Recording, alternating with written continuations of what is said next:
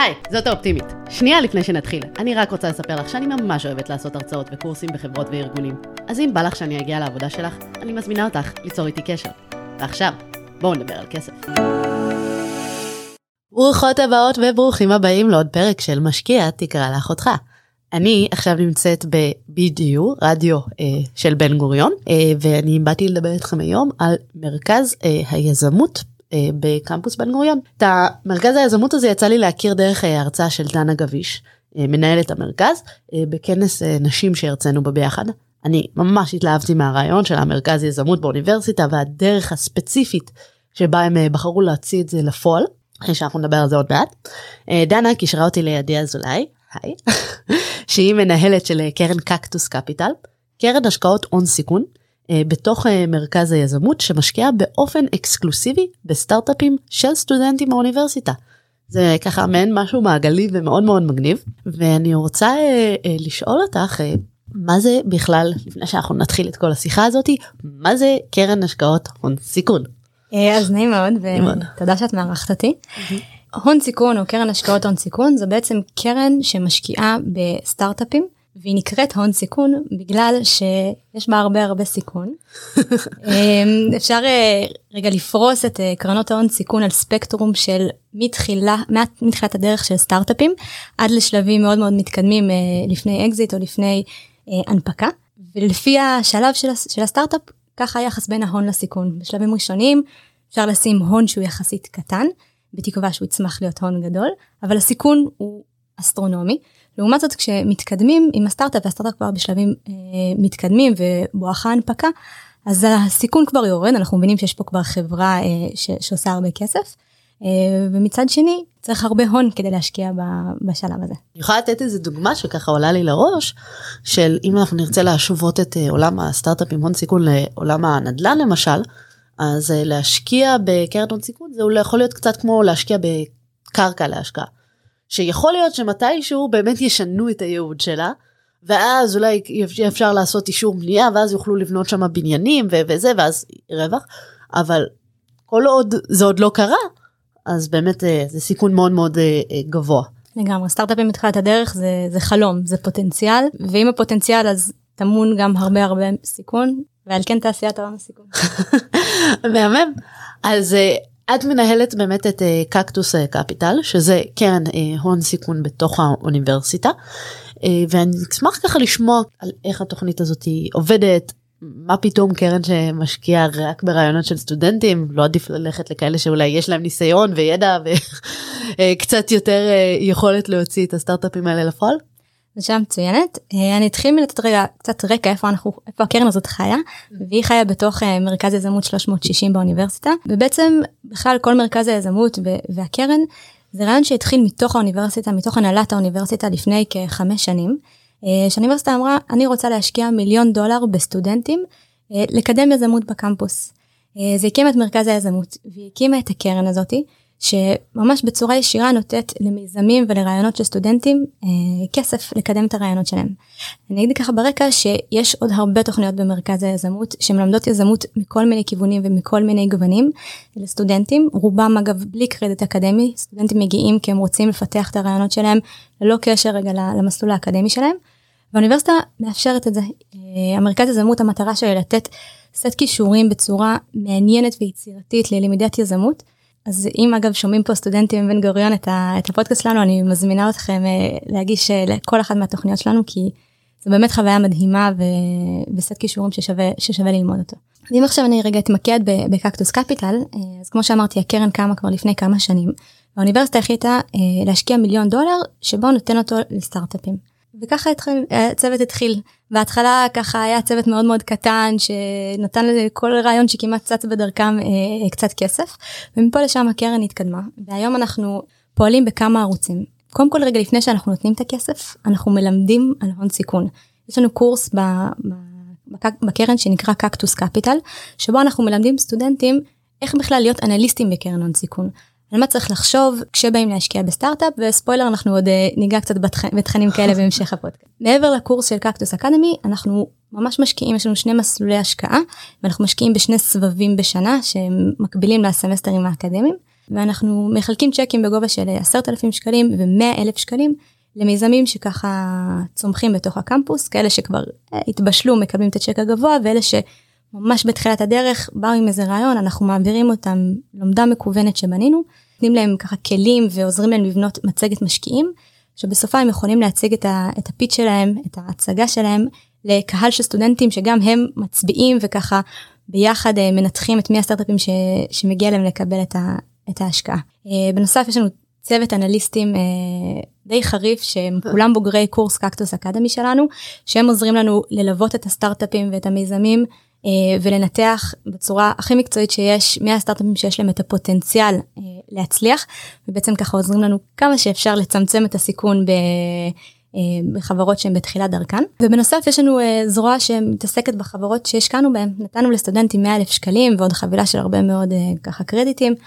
אבל זה לא מספיק כי לקבל כסף זה זה טוב וזה חשוב זה צעד משמעותי צריך לדעת מה עושים עם הכסף וצריך להבין לאן לקדם את החברה ובעצם אפילו להקים אותה במובנים מסוימים ובשביל זה צריך הרבה הכוונה אז גם בנינו כל מיני תוכניות ביניהם תוכנית בשיתוף עם עמותת בוגרי 8200 שנקראת 8200 קקטוס שמלווה את, את הסטארט-אפים שלנו, את חברות הפורטפוליו שלנו, אה, עם עוד הרבה מאוד אה, תכנים ומנטורים וליווי שאנחנו ככה אה, נותנים להם.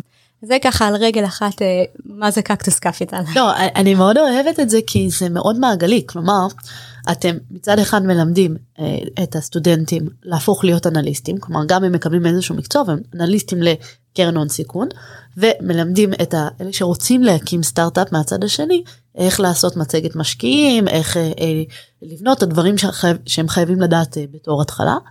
ואז יש לכם את המיליון דולר שהאוניברסיטה נותנת, והסטודנטים שלמדו איך לנתח אה, אה, השקעות הון סיכון, הם בעצם בסוף אלה שבוחרים מתוך היזמים שהם אחרים סטודנטים. כלומר, הכל פה על ידי סטודנטים עבור הסטודנטים שזה דקרת את הנקודה הכי משמעותית לגבינו כן אנחנו קרן שכולה בנויה מסטודנטים גם אני סטודנטית באוניברסיטה אמ, והיא משקיעה בסטודנטים והדינמיקה הזאת היא עובדת נהדר אה, זאת אומרת אה, גם ללמד כלי וגם ליישם אותו ואיזושהי הפריה הדדית זה לא איזה מרצה באוניברסיטה שבא מגבוה ללמד אלא איזושהי למידה שהיא בגובה העיניים שהיא עשייה שהיא משותפת. אמ, לא רק משותפת גם מאוד פרקטית ויישומית. כלומר, זה לא רק קורס בואו נלמד אה, איך לנתח על השקעות הון סיכון אלא ממש יש לכם את השני סבבים שבהם אתם גם צריכים לבחור אה, מתוך הקרנות האלה והם יקבלו כסף אמיתי זה לא איזה משחק או משהו וירטואלי. בכלל לא זה, זה הכי אמיתי שיש. בסוף אנחנו דור שיש בו הרבה חבר'ה שככה אה, רוצים להיות יזמים רוצים לקדם את הרעיונות שלהם את המחשבות שלהם אה, מאמינים בעצמם ואנחנו אנחנו הפלטפורמה אה, להצמיח את זה בתוך הקמפוס סטודנטים לא צריכים לחכות כדי לסיים את הלימודים ואז ללכת אה, לצאת לתעשייה ולהתחיל אה, להקים מיזם הם יכולים לעשות את זה כבר כשהם סטודנטים בקמפוס לקבל את כל התמיכה שהם צריכים ו... וכמובן ליווי ו, ומקפצה לחברה שהם רוצים להקים. מדהים. אז uh, את אומרת את בעצמך סטודנטית uh, באוניברסיטה ואת גם uh, עשית את הקורס הזה של ניתוח הון סיכון.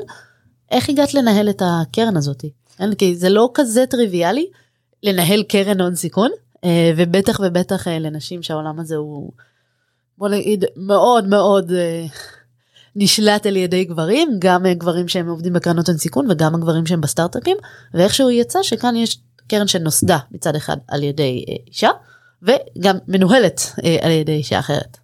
כן, אז, אה, אז אני אגיד שבאמת צוות, ה, צוות המקימים והמייסדים זה דנה גביש ורועי קמחי שככה הקימו את הקרן לפני כמה שנים ואני חושבת שהתשובה לשאלה שלך אה, היא בגוף השאלה אה, עצם העובדה שאני התחלתי את, אה, את דרכי בתוך הקרן ועשיתי את הקורס ואחר כך הייתי אנליסטית אז התקדמתי ועזרתי בהקמה של, ה, של התוכנית 8200 ככה הגעתי לנהל את הקרן.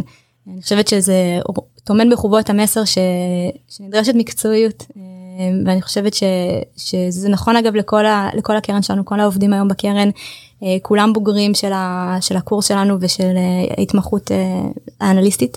וככה הגעתי לזה. ואני חושבת שאם אני אוסיף לזה איזה רובד נוסף של איך בכלל הגעתי לזה כי גם זה לא מובן מאליו. הרבה פעמים אנשים אומרים אה מגניב יש תוכניות בואו תירשמו. אנשים שומעים הון סיכון סטודנטים שומעים הון סיכון הם לא מבינים שזה משהו שאולי מדבר אליהם ועבורם. אז אני חושבת שזה קשור ל... אולי אפילו חינוך מהבית אבל איזה mindset ש... שאפשר לייצר, אפשר ליצור יצירות, אפשר רגע להיפתח לעולמות שהם לא קשורים לתחום הלימודים, אני לומדת מדעי המוח ופסיכולוגיה, אין לזה קשר ישיר או ראשוני להון סיכון, אבל ראיתי פה איזו הזדמנות ל, אה, ליזמות, ליצירתיות, ואמרתי אוקיי, זה משהו שמדבר אליי ו, ואני אתנסה, אני אשים את עצמי רגע אה, בקורס כזה שילמד את הדברים, ואם אני אתאהב אני אשאר, ואם לא אני אעבור הלאה, ו... והתאהבתי. לגמרי יכולה להבין אותך. תשמעי, זה גם תחום שהוא בסוף נשמע אה, מאוד סקסי למרות שזה הון סיכון וזה בהגדרה לשים את הכסף שלנו בסיכון מאוד מאוד אה, אה, גבוה אבל גם כל העולם הזה של השקעה בסטארט-אפים מאוד התחיל לתפוס תאוצה בעקבות כל מיני פלטפורמות מימון המונים וכאלה שמאפשרות לציבור להשקיע בסטארט-אפים מה שהיה תמיד ככה סגור לקרנות גדולות או למשקיעים כשירים היום פתוח להרבה יותר אנשים. רוצה לדבר על הקרן הזאתי שמצד אחד יש פה יחסית הרבה יותר אה, ליווי ממה שרוב הסטארט-אפים מקבלים בתחילת הדרך.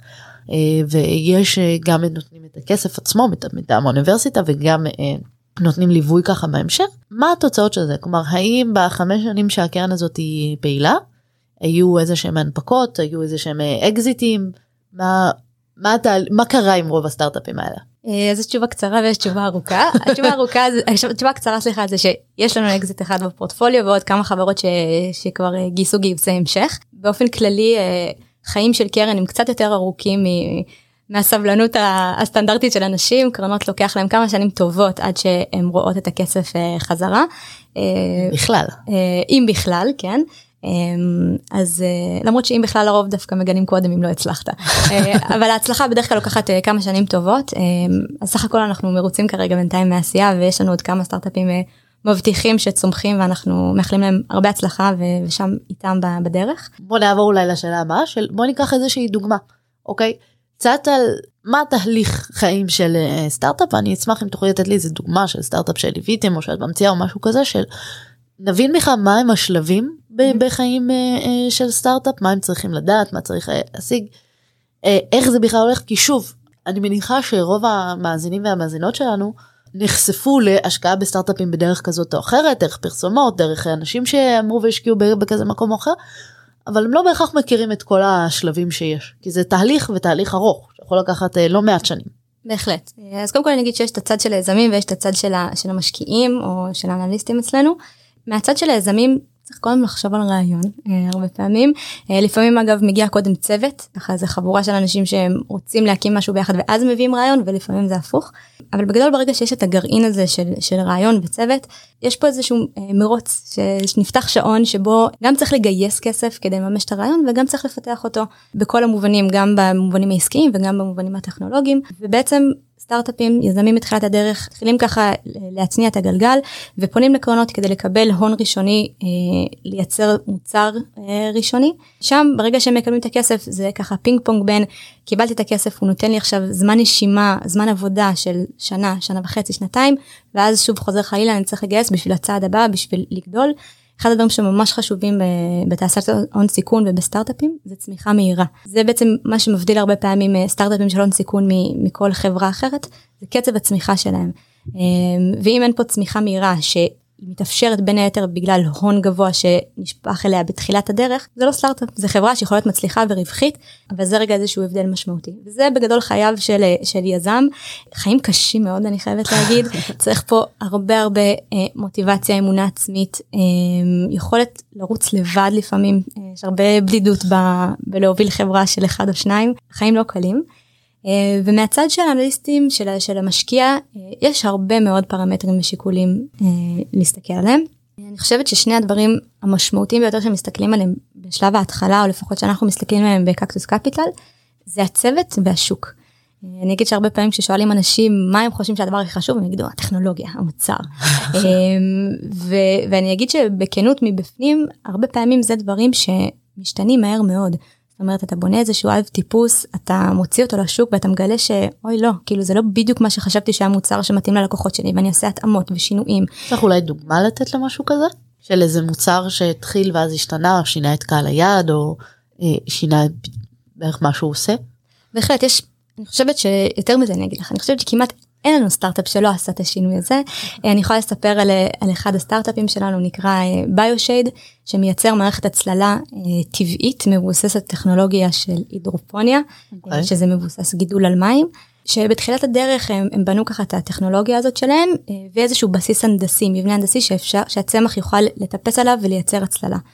הם יצאו לדרך והם גילו ש, שקהל היעד שלהם לא כל כך צריך את המבנה הנדסי, צריך רק את הטכנולוגיה של ההצללה, כי מבנה הצללה יש הרבה בערים לצורך העניין, אבל uh, היא לא הצללה טובה, והם צריכים את הצמח, אבל לא את המבנה הנדסי, אז הנה, הם שינו חצי מהמוצר שלהם, זאת אומרת, במידה מסוימת, uh, ואם אנחנו בזמנו היינו משקיעים בהם רק בגלל המבנה ההנדסי או הקומבינציה של הטכנולוגיה, היינו בעצם משקיעים במשהו שלא, שאנחנו לא מבינים בו, וזה לא הסיבה שהשקענו בהם.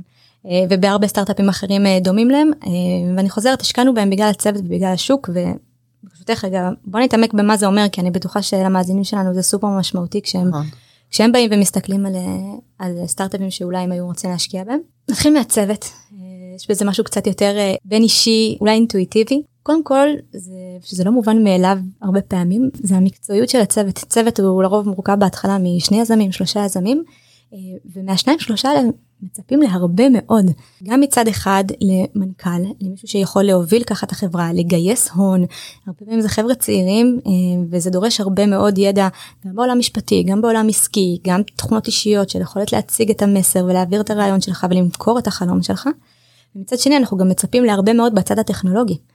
לדעת לפתח את המוצר או לפתח לפחות איזשהו אב טיפוס מרשים ש, ש, שיוכל לגייס לפני שככה מרחיבים את החברה. והרבה פעמים נגיד בקקטוס ניגשים אלינו יזמים שהם יש להם רעיון סופר מגניב אה, שהם ככה מאוד היו רוצים לפתח וזה בעיה אקוטית שהם רוצים לפתור. פשוט לא יודעים לעשות את זה בעצמם ואומרים טוב בוא נלך לאיזה פלטפורמה כמו פייבר אם יתכנתו לי אז בעולם אמיתי של הון סיכון זה לא באמת קורה אה, ויש ציפייה שככה in-house הצוות ידע לפתח. עוד משהו נוסף זה הדינמיקה ביניהם. אה, יש כל מיני צוותים וכל מיני סיבות ככה אה, להתחבר. אה, יש כאלה שהם מבוססים על, על השלמה מקצועית, אחד כזה, אחד כזה, ואנחנו משלימים מקצועית אחד את השני. הרבה פעמים זה פשוט חברים, חבר'ה מהצוות שלי בצבא, או חבר'ה מהבית, וצריך להבין גם את הדינמיקה וגם את העוד שבאמת יש פה, יש פה הזדמנות ש, שהחיבור בה הוא נכון והוא גם יכול להחזיק לטווח ארוך, כי יהיו הרבה קשיים בדרך. והדבר האחרון זה, זה, זה יכולות אישיות, אנחנו הרבה פעמים נתקלים ביזמים שככה מתאהבים ברעיון שלהם.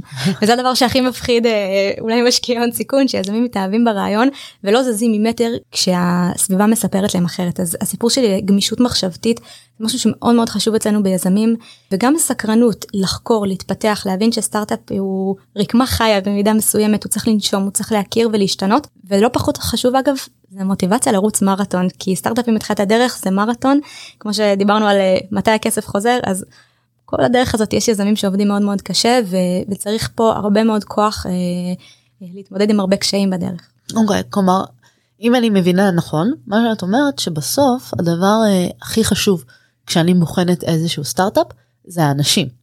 לראות שהם יכולים לעבוד כמו שצריך ביחד לראות שיש להם את המוטיבציה לקחת את זה אה, לרחוק וגם לראות שלהגיד אוקיי חבר'ה אה, טעינו פה בואו נשנה את המוצר ונתאים כי זה מתאים אבל אולי לא לקהל הזה או אולי לא בדיוק המוצר הזה ספציפית אלא בצורה שהיא קצת יותר שונה. אז האנשים ואם הייתי צריכה לבחור עוד כמה פרמטרים. אז הפרמטר הבא אה, הוא השוק ו... ואני אדבר רגע על הפער הזה בין אה, אנשים לשאר הדברים. סטארט-אפים בתחילת הדרך הרבה פעמים בגלל שהם מוכרים חלום אין להם מדדים זאת אומרת אין פה נתונים כמיתים שקל לי להגיד אוקיי מה הרווח החודשי שלהם אה, ולעשות את כל הניתוחים שקרנות בשלבים מתקדמים עושות ובטח אנשים שמשקיעים אה, אה, השקעות ערך בשלבים מתקדמים אז לכן הרכיב האנושי פה הוא, הוא מאוד מאוד חשוב. ואז אני הולכת רגע לצד הבא ואני אומרת מה עוד חשוב וזה שוק. דיברנו מקודם על זה שצמיחה צריכה להיות מהירה וגדולה אבל כדי שתהיה צמיחה מהירה צריך להבין שהסטארט-אפ נכנס פה לאיזה שוק שבכלל מאפשר את הצמיחה המהירה. כי אם אין היום אף אחד בעולם שמוציא כסף על התחום של הסטארט-אפ אין סיכוי שמהר מאוד פתאום מיליונים ומיליארדים יזרמו לתחום הזה. אז צריך מלכתחילה להבין שהשוק חי, אה, שהסטארט-אפ חי בשוק ש, ש, שיש לו פוטנציאל צמיחה מאוד מאוד גדול. יש הרבה שיטות רגע להבין מה זה שוק גדול ו- ואיך בכלל בוחנים את זה. אני אגיד שעל רגל אחת יש שתי זוויות מעניינות להסתכל על זה, אחד זה מלמטה למעלה והשנייה זה מלמעלה למטה. Okay. אוקיי. נתחיל רגע מלמטה למעלה, כאילו מה, מה זה אומר. אני יכולה להסתכל על הסטארט-אפ ולבחון את המודל העסקי שלו ולראות כמה הוא מתכנן להכניס מאותו מוצר שלו ולעשות רגע חישובים של אוקיי אם ככה אה, הוא מתכוון להכניס מלקוח אחד כמה לקוחות סביר שיהיה לו כמה לקוחות סביר שיהיה לו בשנה מה ההוצאות שלו ולעשות איזשהו אה, ניתוח מספרי אה, שככה מלאסוף את כל הנתונים הקטנים ולסכום אותם יחד אני מבין פחות או יותר מה הביס שהסטארט-אפ יכול לקחת מאיזה שוק פוטנציאלי אה, אה, שהוא קיים זאת אומרת לאן בעצם אה, הוא צומח מלמטה.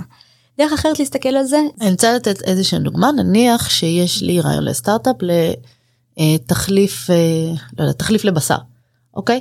ואז השאלה היא מה, מהו השוק שלי? כלומר האם השוק שלי הוא רק צמחונים וטבעונים? האם השוק שלי הוא כאלה ש... יש עולם כזה שנקרא פלקסיטריאנס שאנשים שאומרים אנחנו מפחיתים. כאילו את הבשר או עושים מיטלס מנדי או כל מיני כאלה. ואז לנסות באמת להבין מי השוק וזה מה... מה שנקרא למטה למעלה להבין באמת כמה אחוז טבעונים יש כמה אחוז צמחונים יש כמה באמת מתוכם מעניין אותם התחליפים כי יש גם כאלה שאומרים אנחנו רוצים רק תזונה מהצומח או, או כאלה וכמה זה בכלל יכול לפנות לשוק הגדול יותר כי מה שאני יודעת לגבי הרבה חברות כאלה שהן משקיעות בתחליפים זה שהן בכלל מכוונות לקהל לא של הצמחונים ולטבעונים אלא לחלק שרוצים יותר לשמור על בריאות או ככה להוריד את האחוזי כולסטרול או כאלה ופחות הצמחון וטבעונים כי זה קהל יחסית יותר קטן. אז את ממש נוגעת בדיוק בדילמות של של ניתוח שוק אה, כי זה שיש מוצר זה לא אומר שברור מה השוק שלו אה, אבל את גם מכווינה אותי לניתוח השני שהוא מלמעלה למטה אה, שבעצם אומר שיש היום כל מיני ניתוחים שאומרים מה המגמה כאילו מה הגודל שוק הצמחונות אה, בעולם? זאת אומרת כמה השוק הזה מגלגל היום? שוב צריך לזכור זה, זה היום כן? יש גם ניתוחים ששואלים מה המגמה ולאן זה הולך. אבל ברגע שאני מבין רגע מה השוק הכללי היום של הצמחונות אה, או את יודעת מה? בוא ניתן רגע דוגמה יותר קונקרטית שככה תשב לנו בראש. אה, נגיד מגיע אליי מיזם שהוא רוצה לפתח מצלמה 360 מעלות לרכב. במקום שיש לי מצלמה שמצלמת רק החוצה יש לי מצלמה שמצלמת לכל הכיוונים מעניין אני רוצה להתחיל לבחון את זה. נגיד אהבתי את הצוות אוקיי? אוקיי אהבת הצוות. מה אני אעשה פה עם ניתוח שוק של הדבר הזה. השאלה הראשונה שאני שואלת זה מה זה נותן לי? למה אני צריכה 360 מעלות ברכב? אז את שואלת שאלה מצוינת ש, שנוגעת אגב אחר לתחום נוסף שאנחנו שאולי תכף ניגע בו שזה בעיה ופתרון. אה, אבל בתוך השוק אה, אני קודם שואלת אם יש לזה פוטנציאל צמיחה. כי, כי יכול להיות שאנחנו נגיע לשאול את השאלות האלה ונקבל תשובות מעניינות אבל עם, התשוב, עם התשובה של השאלה שלי לשוק התשובה שלה היא שאין פה שוק אני כבר לא אתקדם לשאלות הבאות. אז מבחינת שוק אנחנו פחות או יותר חיים בשוק אה, אה, בשוק המוצרים לרכב לצורך העניין אה, וזה השוק הכללי הבריכה הגדולה הזאת ש, שהסטארט-אפ שלי רוצה לצמוח בתוכה. אבל בינינו הסטארט-אפ שלי גם הוא הכי מוצלח בעולם הוא לא יכבוש את כל שוק האביזרים לרכב נכון כי יש אביזרים שבכלל לא קשורים למצלמה ודברים כאלה אז אני רגע שנייה צוללת יותר פנימה ואני אומרת אוקיי בתוך הים הגדול הזה בואו יש לי נישה יותר מתאימה שזה מצלמות רכב. במצלמות רכב בוא נראה כמה הסטארט-אפ שלי יכול לכבוש מתוך השוק הזה. אז קודם כל אני רוצה להבין שהשוק הזה מספיק גדול, אוקיי? כי כשאני מדברת גדול אני מדברת במיליארדים. כי, כי אחרת הצמיחה שלי לא תהיה מספיק גדולה והרווח שלי על הסטארט-אפ הזה לא יהיה מספיק גדול. אמ, אני גם צריכה להבין מבחינת קהל יעד, כלומר, האם קהל היעד שלי זה אנשים פרטיים שאומרים, אה, אני רוצה שמשהו יצלם אם מישהו מתנגש בי מאחורה, או אם מישהו מתנגש מהצד או מקדימה, אז יהיה לי ככה את התיעוד לזה. או שאני רוצה לעשות איזה שימוש ברכבים אוטונומיים של איזה דווקא מצלמה 360 מעלות גם יכול להיות מאוד אה, רלוונטי. לגמרי אז פה את כבר זורקת אותי למודל עסקי זאת אומרת לאיך אני מתכוונת למי אני מתכוונת למכור את המוצר שלי אה, ואיך אני מתכוונת לעשות ממנו כסף כמובן שזה אה, מתממשק לשוק. אבל גם אם עוד לא זאת אומרת לפני שאנחנו אפילו מכריעים רגע למי בדיוק מוכרים ואיך בדיוק עושים כסף מהדבר הזה אני צריכה להבין שבשורה התחתונה בשוק הגלובלי הזה יש כסף שמתגלגל בו. יש בכלל מי שמתעניין בקניית מצלמות, זה בכלל דבר שקיים. אמ, ואי לכך, אם הסטארט-אפ יצליח, יהיה לו הרבה לאן לטפס. השאלה האחרונה שאני שואלת, אוקיי, מיקדתי לשוק מצומצם יותר שהוא שוק המצלמות רכב. השאלה הבאה שאני אשאל והיא החשובה ביותר זה כמה הסטארט-אפ הזה בכלל יוכל לנגוס בתוך השוק הזה. גם אם הוא מאוד מאוד מצליח, האם יש לו איזה שהם מגבלות או לצורך העניין לטווח של השלוש שנים כמה אני חושבת שהסטארט-אפ הזה יצליח ואז ככה אני מקבלת סדר גודל של להבין האם השוק הוא מספיק גדול ויש פה פוטנציאל צמיחה. זרקת אותי כבר ככה לעוד אה, לעוד נושאים. אה, אז בוא נתקדם אליהם קודם דיברנו על, על אה, שאלת אותי על המצלמת 360 מי בכלל צריך את זה באופן מפתיע זאת שאלה שהיא לא מובנת מאליה והרבה יזמים שככה רצים לפתח רעיון בכלל לא שואלים את השאלה הבסיסית הזאתי למה? הרבה פעמים הם מרגישים שהם פותרים איזה בעיה שאולי מתאימה להם אבל כשהם עושים את הניתוח החוצה הם מגלים שהיא בעיה שהיא לא כואבת לכל כך הרבה אנשים כמו שהם חשבו אז באמת הרבה פעמים סטארט-אפים ש, שמצליחים הם מצליחים כי הם באמת פותרים בעיה אקוטית וכואבת. וכשאני אומרת בעיה כואבת אני לא מתכוונת בלב אני מתכוונת בכיס. אה, זאת אומרת בעיה שעולה לאנשים לגופים המון המון כסף שאם רק היה להם את המוצר שלי פה של היזם שמולי היה נחסך להם הרבה כסף ובגלל שהיה נחסך להם הרבה כסף הם היו בכלל מוכנים לשלם דווקא ליזמים האלה כדי אה, להשתמש במוצר שלהם. אז צריך להגיד אני אסתייג יש סטארט-אפים היום שמצליחים בגדול בלי שהם פותרים שום בעיה כואבת. אני תוהה מה הייתה הבעיה של טיק טוק שככה הם פתרו שהפכה אותם לכאלה מוצלחים.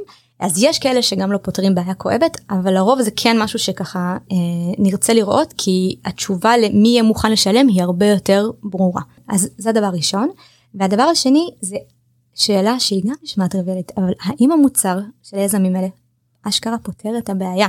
שזה גם לא מובן מאליו בכלל הרבה פעמים יזמים מביאים רעיון סופר מגניב ושנשמע למעניין אבל באמת באמת הוא לא פותר את הבעיה. נגיד לצורך העניין את שאלת אותי בדיוק על המצלמת 360 אה, מעלות הזאתי שאלת אותי איזה בעיה זה בא לפתור? אז נגיד לצורך העניין הם מבחינתם באים לפתור את הבעיה של תיעוד תאונות דרכים מסביב.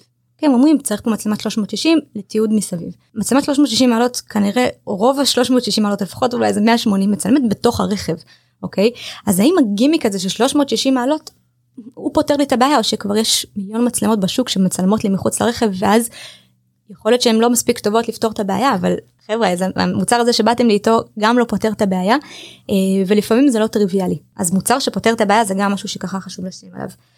מתקדמים במוצר מה עוד צריך לשים לב?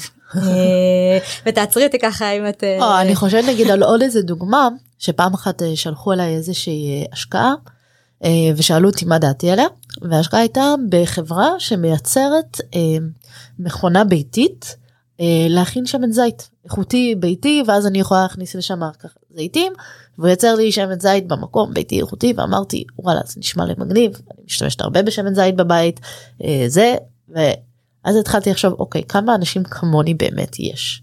אוקיי שבאמת היו רוצים ויש להם את המקום במטבח לשים איזושהי מכונה וילכו ויקנו עכשיו אה, זיתים אה, זה בארץ באמת יש אה, עצי זית בכל מקום בכל פינה אבל כמה באמת ילכו ויקנו את הזיתים ויתחילו לשים את זה במכונה רק כדי לקבל את השמן זית האיכותי ביתי בלי כל התוספים בלי כל מיני דברים אחרים.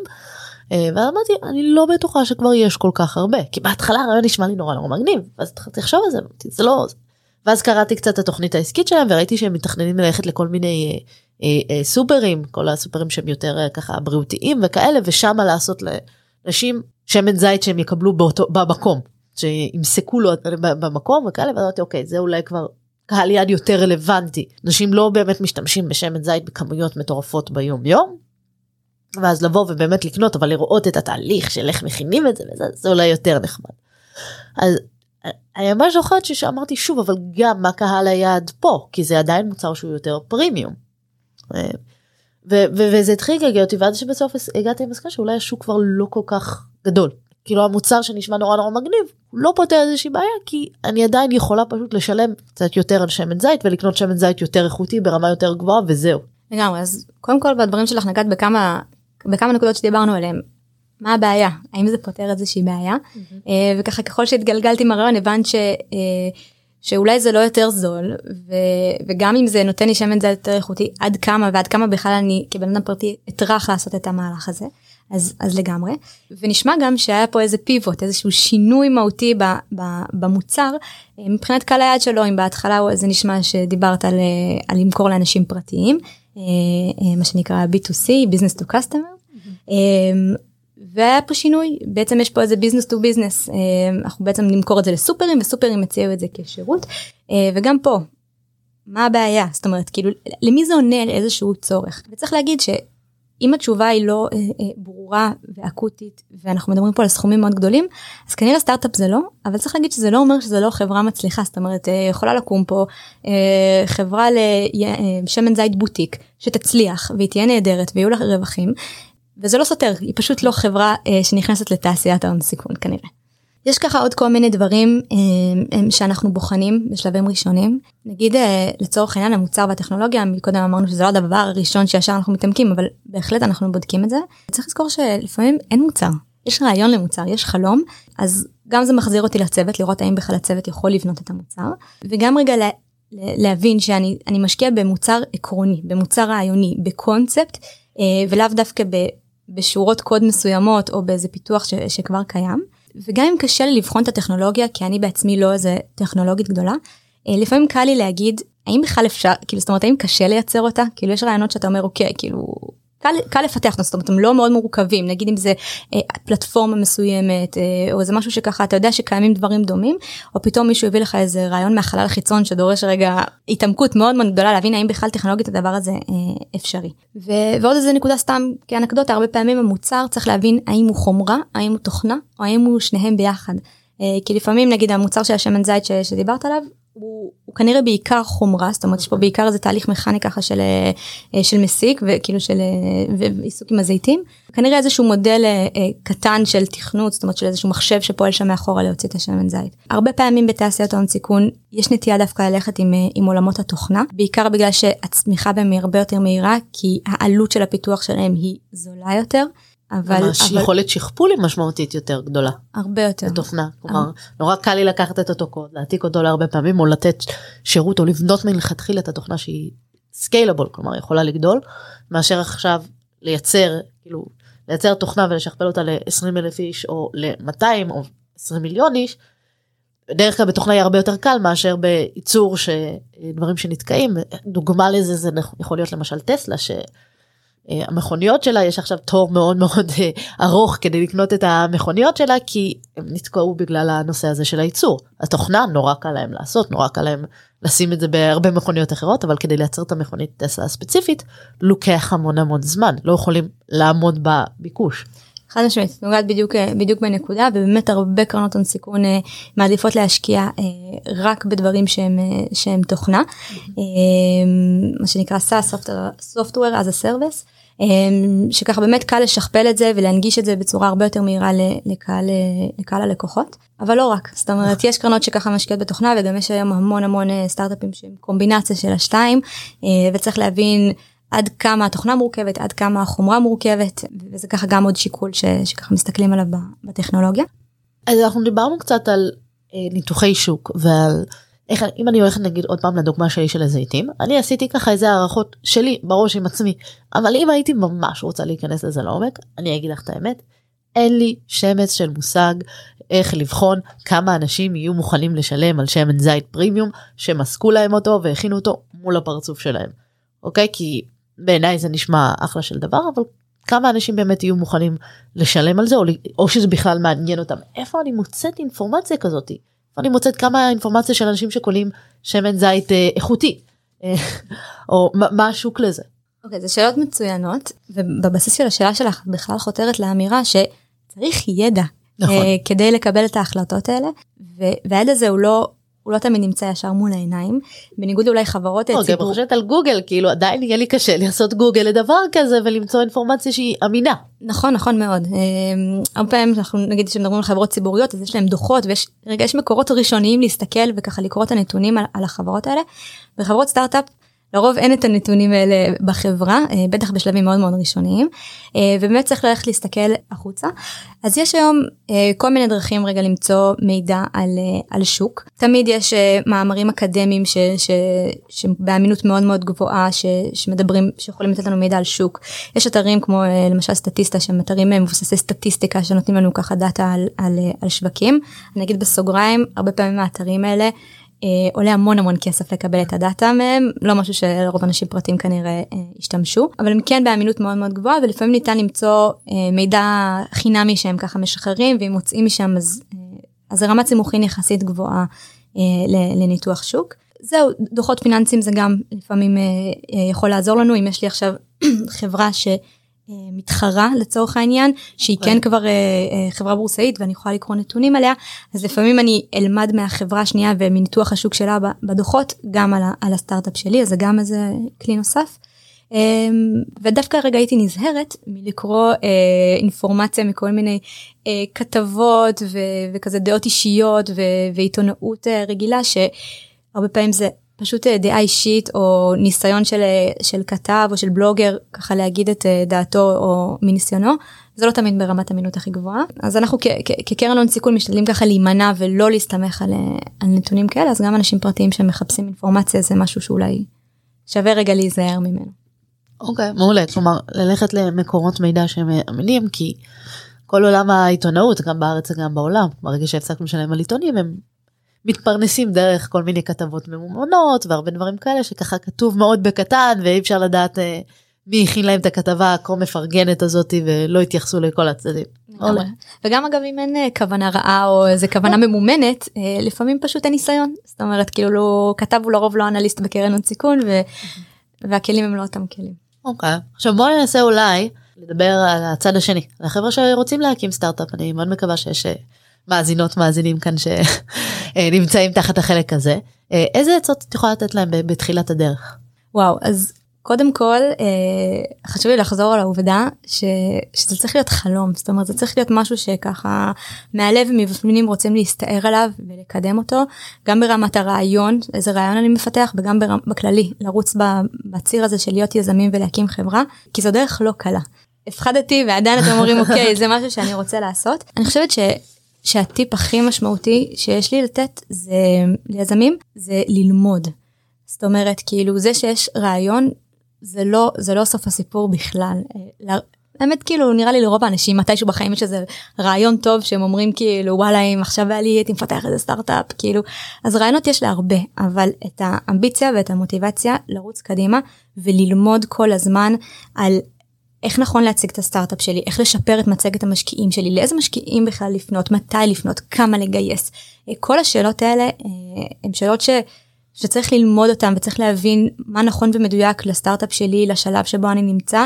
והרבה פעמים יזמים יזמים לא מבינים את זה הם אומרים כאילו אוקיי יש לי רעיון יאללה בוא נרוץ לגייס והם חוטפים הרבה לא כי בגלל שזו תעשייה מאוד קשה הם מקבלים הרבה מאוד לא והדרך אולי לקצר את הלא הזה או לשפר את הסיכויים כן לקבל השקעה זה ללמוד המון ולשלוט בכל המושגים של שנמצאים בתעשייה הזאת של הון סיכון ושל סטארט-אפים זה להבין את ההיבטים המשפטיים זה להבין אה, את, ה, את היכולות, לתכנן קדימה, וככל שיזמים ככה יותר מושקעים ו, ו, וחוקרים ומבינים טוב בדיוק באיזה שדה הם נמצאים, הם גם קונים את המשקיעים שלהם, זאת אומרת הם גם משדרים למשקיעים, אני יודע בדיוק מה אני עושה, והם גם באמת יודעים אחר כך מה הם עושים, אה, ו- וככה מצליחים לקדם את הסטארט-אפ שלהם בצורה, אה, בצורה טובה יותר, וזה גם מתחבר לגמישות המחשבתית הזאת שדיברתי עליה מקודם.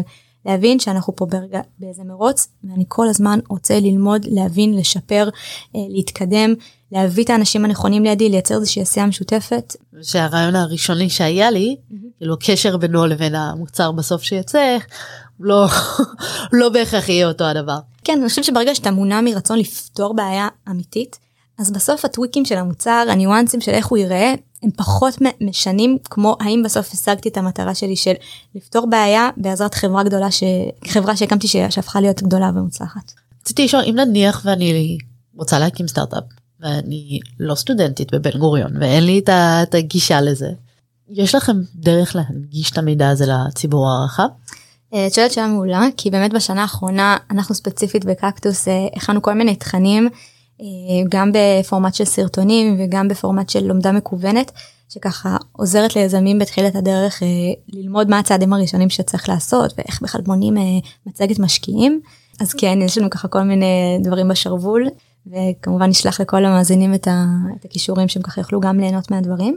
אמ, אבל צריך להגיד שמעבר לקקטוס ואני מעריכה את העשייה שלנו אבל יש המון דברים בחוץ ובאינטרנט אה, יש כל מיני אקסלרטורים כמו y קומבינטור שמפרסמים סרטונים והדרכות על איך אה, מקימים סטארט-אפ מתחילת הדרך מה צריך לקחת בחשבון אה, מלמדים הרבה מושגים יש המון מושגים. את חושבת שיש הרבה ראשי תיבות בצבא תיכנסי לתעשיית ההון סיכון תגלי שיש לא פחות הידע הוא שם אבל פשוט צריך רגע להבין, להבין שצריך לחקור וללמוד את העולם הזה ושהוא לא טריוויאלי. זהו בגדול. ואגב כאילו זה נכון גם לאנליסטים. לא ליזמים שהם צריכים ללמוד ולחקור. גם אנליסטים אה, תחשבי עלינו אנחנו כולנו חבורה של סטודנטים אמנם מפקולטות שונות באוניברסיטה שזה ככה נהדר אני מביא לנו הרבה תחומי מומחיות לקרן אבל בסוף אנחנו לא מומחים, אנחנו עדיין סטודנטים וכשמגיע לנו סטארט-אפ עם איזה רמה טכנולוגית פעם מורכבת, אנחנו, אנחנו תמיד מתייעצים. אה, זאת אומרת זה איזשהו מנגנון איזושהי ברירת מחדל מאוד מאוד חשובה לאנליסט לדעת ש... לדעת את המגבלות שלו וללכת רגע למומחים אנחנו לא מתביישים גם לפנות לאנשים סופר בכירים בתעשייה אה, ש... שהם ידעו לתת לנו את התשובות היותר עמוקות האם באמת יש פה פוטנציאל טכנולוגי אה, מבחינת שוק מבחינת כל הפרמטרים שדיברנו עליהם זה משהו שאנחנו שאנחנו עושים הרבה מאוד. רוצה לשאול אותך ברמה האישית יש לך פה הרבה מאוד ידע והרבה מאוד גם ניסיון לבחון סטארט-אפים, להסתכל עליהם, לדעת איך לעשות את הניתוח, את מכירה את זה מהצד גם של הסטארט-אפיסטים, גם מהצד של האנליסטים, את מנהלת התוכנית בעצמך, את מנהלת קרן לסטארט-אפים, את בעצמך, את הכספים שלך, משקיעה בסטארט-אפים או לא? זאת שאלה מצוינת. אה, ואני אגיד בכנות שממש לא. אה, מי שצריך להבין ככה בין השורות אני סטודנטית ואני גם משתף שאני אימא טריה. אה, את המיליונים שלי עוד לא עשיתי והכסף שלי כמובן מושקע. אני, אני מאוד מאמינה בלהשקיע את הכסף אבל אני חושב שאולי א' ב' בהשקעות זה להבין רגע כמה הון יש לך, למה אתה צריך אותו, למתי אתה צריך אותו, ולפי זה לדעת להשקיע את רמ, לפי רמת סיכון מסוימת. אז אני אמנם צעירה ויש לי השקעות שהן יותר על הגבול המסוכן, אבל הון סיכון ובטח בשלבים מאוד מאוד ראשוניים, כי לשלבים מתקדמים אין לי כסף להשקיע בסטארט-אפים בשלבים מתקדמים. אז גם בשלבים צ... התחלתיים, לא, זה סיכון מאוד מאוד גדול ש... שאני על הכסף האישי שלי לא עושה. צריך להבין גם משהו על קרנות, קרנות היום גם הן מפזרות סיכון. אה, גם קקטוס קפיטל לא משקיעה בסטארט-אפ אחד ומצפה שהוא יצליח. קרנות משקיעות ב, אה, ב, בהמון סטארט-אפים בתקווה שאחד מהם או, או בודדים מהם יצליחו בגדול ויפצו על כל ההשקעות שלא הצליחו. אה, וזה משהו שהוא אינהרנטי בהון סיכון והוא ידוע ואין ציפייה ש... לא משנה כמה בדקנו וכמה למדנו, רוב הסיכויים שסטארט-אפ לא יצליח, ולכן הפיזור הוא חשוב, ו- ואם אני אדם פרטי, אז קודם כל צריך, צריך הון גם להשקעה ראשונית בסטארט-אפים, אני מדברת על uh, עשרות אלפי דולרים לצורך העניין כמינימום של המינימום. Uh, לרוב זה לא משהו שיש לאנשים פרטיים ככה לסכן ברמת סיכון מאוד גבוהה. את יודעת, יש אנשים שיש להם המון כסף, ואגב יש אנשים כאלה בתחום, הם נקראים אנג'לים, אנג'לים הם אנשים פרטיים שיש להם הון, שהם רוצים את ההון שלהם uh, קצת להשקיע. Uh, אז גם אנג'לים, אני בטוחה שיש להם את ההשקעות הסולידיות שלהם, ושהם לא, דואג, לא רעבים ללחם, וככה את ה... קצת מסביב הם, הם משקיעים בסטארט-אפים בשביל הסיכוי אבל הוא משהו שהוא שהוא באמת אה, לא אתה לא מצפה להשקעה גם צריך אה, לזכור שבהון סיכון לוקח הרבה זמן עד שהכסף חוזר זה לא משהו שאתה אה, כמו לא להשקיע בבורסה שאתה יכול יום למחרת להחליט שאתה מוכר חזרה את המניות. יש פה איזושהי השקעה לטווח ארוך הרבה פעמים גם יש קשר ליזמים אתה גם מלווה את היזמים הקרן כאילו לא לא תמיד רק נותנת כסף והולכת ומחכה שהסטארט יצליח היא מלווה זה משהו שפחות אה, מתאים לרוב האנשים הפרטיים. אוקיי, okay. אה, אני דווקא מאוד שמחה שאמרת את זה, כי עכשיו ברגע שיש את כל ההשקעות האלה בסטארט-אפים במימון המון, נפתח לאנשים פרטיים פתאום את האפשרות להשקיע בזה. באמת פעם זה בכלל לא היה רלוונטי, שואלים אנשים האם היית משקיע בסטארט-אפים ומה פתאום וגם לא זה לא היה נגיש. אז היום מצד אחד זה מאוד מאוד נגיש אה, וזה גם יכול להיות בסכומים של כמה מאות או כמה אלפי שקלים אה, ככה שזה מאוד נמוך ומאוד אה, נגיש באמת לרוב האנשים אה, הפרטיים. מצד שני לרוב האנשים הפרטיים גם אין את הידע את הכלים ואת היכולת לנתח סטארט-אפים. ואני ככה אשתף שאני השקעתי באחד מהדברים האלה וזה כמובן היה בהפסד ורוב הדברים שאני רואה באמת הם בסופו של דבר יוצאים בהפסד ולכן דווקא אני מאוד שמחה שאמרת שבתור מישהי שיש לה המון ידע והמון ניסיון את בעצמך לא משקיעה מהכסף הפרטי שלך כי את מבינה את הסיכון הגדול שיש ב, ב, אה, בדבר הזה אז בואו גם נדבר על הסיכונים כי עד עכשיו דיברנו על איך לבדוק איך לבחון. כשאני בוחנת השקעות יש אה, שני דברים אה, שאני מסתכלת עליהם ככה בין השאר. דבר ראשון זה מתי אני פוגשת את הרווח והדבר השני זה אסטרטגיית יציאה. אז נניח שאני קונה איזושהי אה, דירה להשקעה שאני חושבת שמתישהו יהיה עליה אה, פינוי בינוי ויבנו על זה דירה חדשה. אז מתי אני אפגוש את הרווח?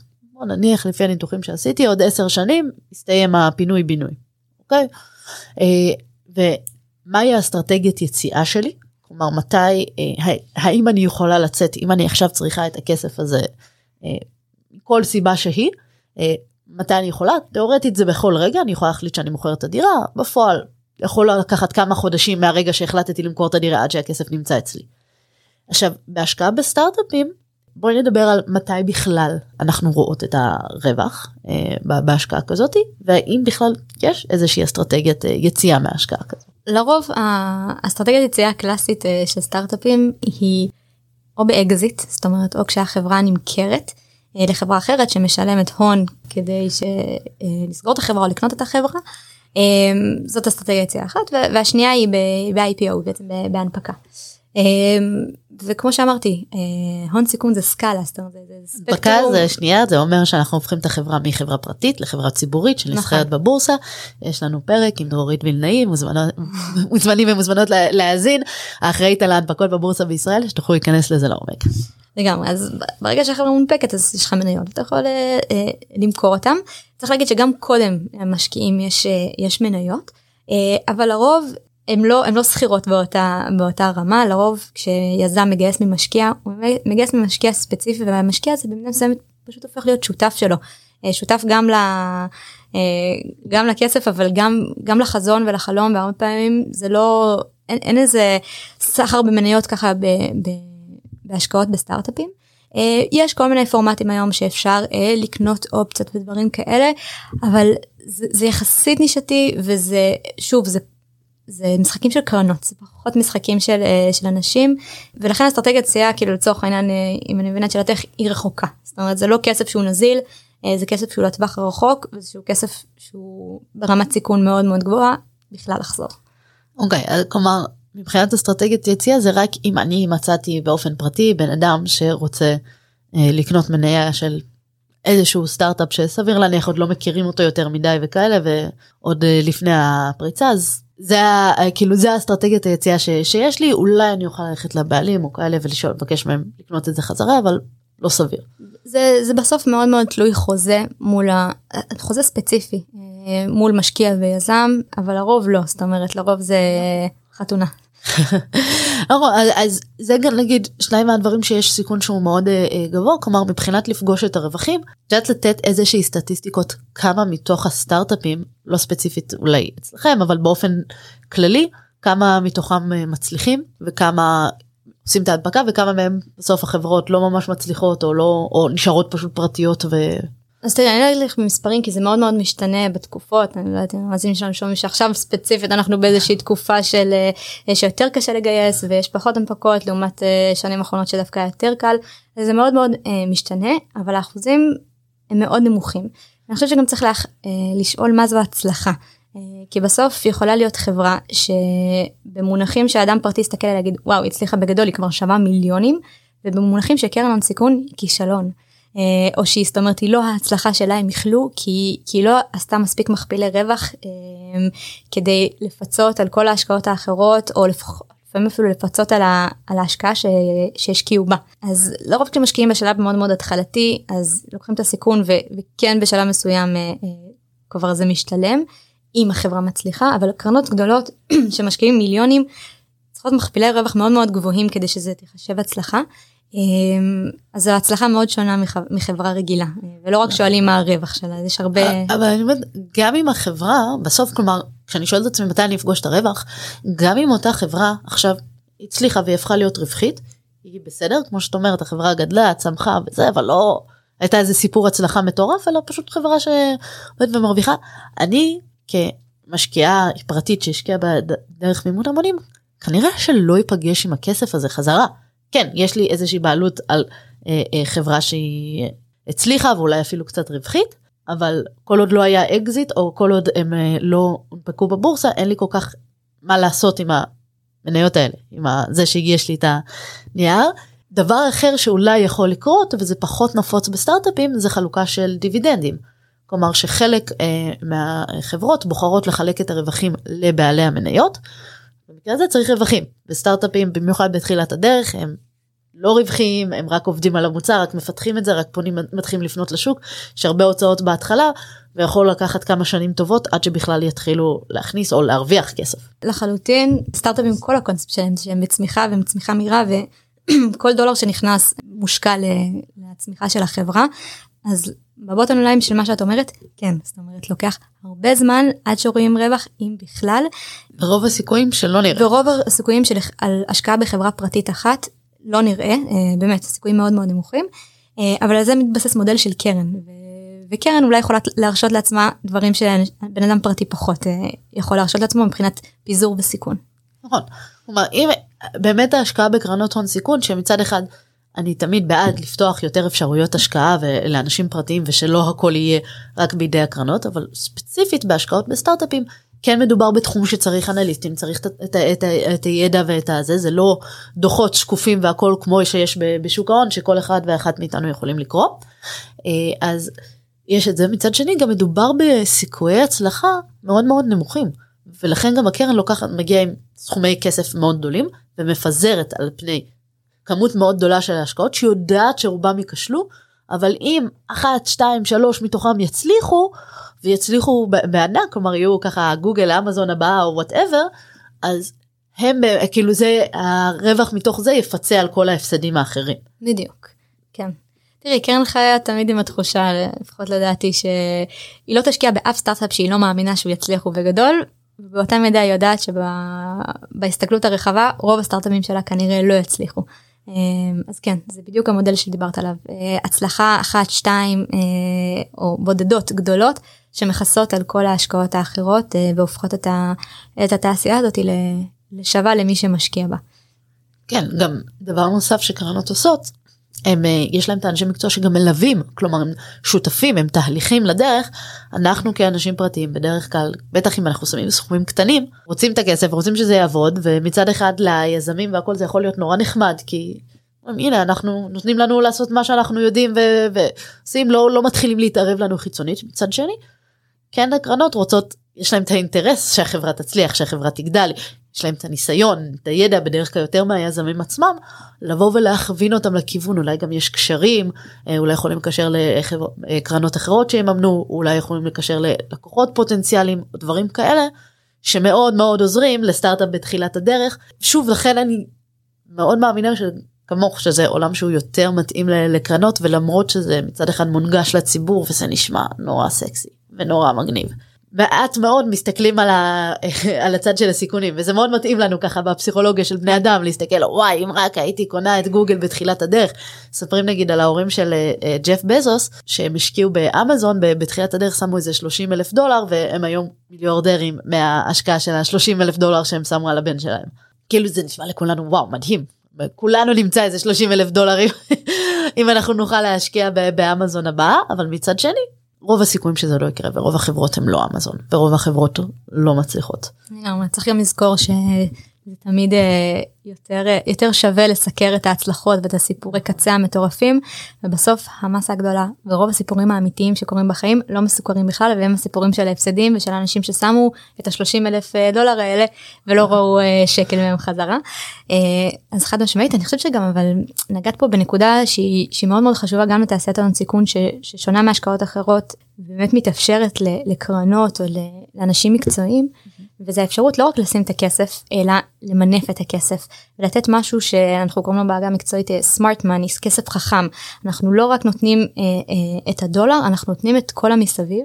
אה, אם זה קשרים ואם זה חיבורים לקרנות המשך לעזור להם ככה לגייס את, את הגיוס הבא ואם זה אה, אנשי מקצוע שאנחנו ככה אה, עוזרים להם להכווין ואם זה מנטורים מכל הקשת בצד העסקי בצד המשפטי בצד הטכנולוגי וכולי וכולי שככה לא רק אה, שמנו את הכסף ועשינו את כל הניתוח לפני אלא גם השפענו ביום שאחרי שזה ככה משהו די, אה, אה די מעניין אולי אפשר להקביל את זה נתת הגבלה קודם לנדל"ן אז זה לא רק שקניתי דירה ואני מקווה שהערך שלה יעלה קניתי דירה והשבחתי אותה בכל מיני דרכים אה, בתקווה שזה יעזור לי ככה אה, למצוא קונה חדש ש, ש, יהיה מוכן ש, לשלם יותר. שיהיה כן. מוכן לשלם יותר ממה שאני לא שילמתי. לא רק לקוות שהשוק יעלה ולצפות לדברים.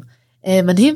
אז מבחינת מידע שאתם אה, מנגישים הלאה אה, אני אשים ככה כמה לינקים אני יודעת שיש בתכנונים שלכם דברים שאתם רוצים לפתוח ככה כחלק מהאינטרס שלכם ללא עלות לקהל הרחב שיוכלו גם ללכת לדברים של ללמוד מבחינת אנליסטים חלק מהתכנים וגם עבור סטארט-אפים.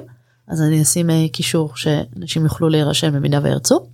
ואנחנו לקראת סיום. אז אני אשמח לדעת אם יש משהו ש... חשוב לך אה, להגיד למאזינות ולמאזינים שלנו שיקחו את זה איתם מהשיחה בינינו. אני חושבת שיש זה רגע אמירה כללית על קקטוס שהיא קרן הון סיכון קצת שונה בנוף בגלל שאנחנו יושבים בתוך אוניברסיטת בן גוריון ובגלל אה, שאנחנו משקיעים דווקא בסטודנטים בשלב כוח התחלתי זה שמעבר לאג'נדה להשקיע וזאת אומרת לראות רווח יש לנו אג'נדה חינוכית מאוד מאוד משמעותית אה, אג'נדה של למידה ככה אני קוראת לכל המאזינים ללמוד זה מעניין אתכם התחום בין אם מהצד האנליסטי ובין אם מהצד אה, היזמי תלמדו על התחום תבינו למה אתם אה, נכנסים. כי באמת זה, זה מקצוע בכל אחד מה, מהכיוונים האלה. לא אותו כל אחד יכול למלא אבל, אה, אבל זה, זה באמת תחום שיש הרבה מה ללמוד בו והרבה מה לנתח. אגב הוא נראה שונה מאוד לסטארט-אפים מתחילת הדרך ולסטארט-אפים באמצע הדרך ולסטארט-אפים בסוף הדרך. כל צעד הוא, הוא ככה הוא עולם ומלואו. ומי שככה רלוונטי לו לבוא ללמוד באוניברסיטה ולבוא להצטרף לקקטוס על אחת התוכניות האחרות בעזרות פתוחות אה, נשמח לקבל אתכם. כן, אני רק אציין לכל האלה שאני רק שמעתי על הרשימת המתנה שיש לקורס יזמות שלכם, אז אה, תבדקו לפני, אם זו הסיבה היחידה שאתם נרשמים. אבל אה, כן, זה לדעתי באמת תוכנית מדהימה, אני כל כך אהבתי את המעגליות של הסטודנטים, למען הסטודנטים, וזה קרן שאני הבנתי שבאו בהתחלה אמרו ניתן מיליון דולר חד פעמי, ואז כל כך התלהבו מהדבר הזה שהחליטו פשוט כל שנה לתת מיליון דולר אה, מחדש, וזה... לדעתי באמת ככה לא לא 100% בעד עולם האקדמיה באופן כללי בגלל שאני חושבת שהוא מאוד לא פרקטי. אתם מצאתם את הדרך להפוך את הלימודי האקדמיה למאוד מאוד פרקטיים. לא אנחנו זה האוניברסיטה. האוניברסיטה מצאה דרך אה, לבוא ורגע שנייה להסתכל על הדור הצעיר וללמד בדרך נוספת זאת אומרת אני דווקא חושבת שיש הרבה ערך בלימודים האקדמיים ובלימודי תיאוריה שהם לאו דווקא תמיד פרקטיים אבל שכן למי שמחפש ורוצה יש את הדרך הפרקטית אמ, ויש את הדרך היזמית שהיא גם אה, לא מובנת מאליה וגם אני אגיד בסוגריים שיש לנו הרבה תוכניות שהן גם עבור חוקרים ומרצים ולא רק אה, לסטודנטים צעירים והסיפור הזה של יזמות של אה, לקחת איזשהו רעיון ולהפוך אותו למשהו בעולם זה זה כלי שהוא שהוא רלוונטי לכולם גם באקדמיה ואני שמחה שאני בארצות בן גורן ככה לא רק השכילה להבין את זה אלא גם מממשת את זה שוב ושוב בכל כך הרבה תוכניות והזדמנויות. כיף להיות חלק. נשמע לי באמת משהו שמדהים להיות חלק ממנו. אז באמת עדי המון המון תודה. שהסכמת לתת מהזמן. uh, תודה רבה גם לדנה גביש שקישרה בינינו וככה הכירה לי את המיזם הזה. uh, ותודה רבה לרדיו בן גוריון שאירח אותנו. uh, ותודה לכם שהאזנתם. אנחנו נתראה בפרק הבא. בינתיים שיהיה להתראות. תודה רבה שהאזנת למשקיע תקרא לאחותך. להמשך העשרת הידע הפיננסי, אני מזמינה אותך לקרוא בבלוג, להירשם לערוץ היוטיוב ולקורסי ההשערה של האופטימית, וגם להצטרף לקבוצת משקיעים בדרך לעצמאות כלכלית בפייסבוק. אגב, מחקרים מראים שפרגון משפר את המצב הכלכלי. כן, כן, דירוג הפודקאסט או עמוד האופטימית בפייסבוק יאפשר לך גם לפרגן וגם לעזור להעביר את המידע הלאה. כל הכישורים שדיברנו עליהם נמצאים בתיאור הפרק, אז בלי תירוצים, הגיע הזמן למעשים. נתראה בפרק הבא.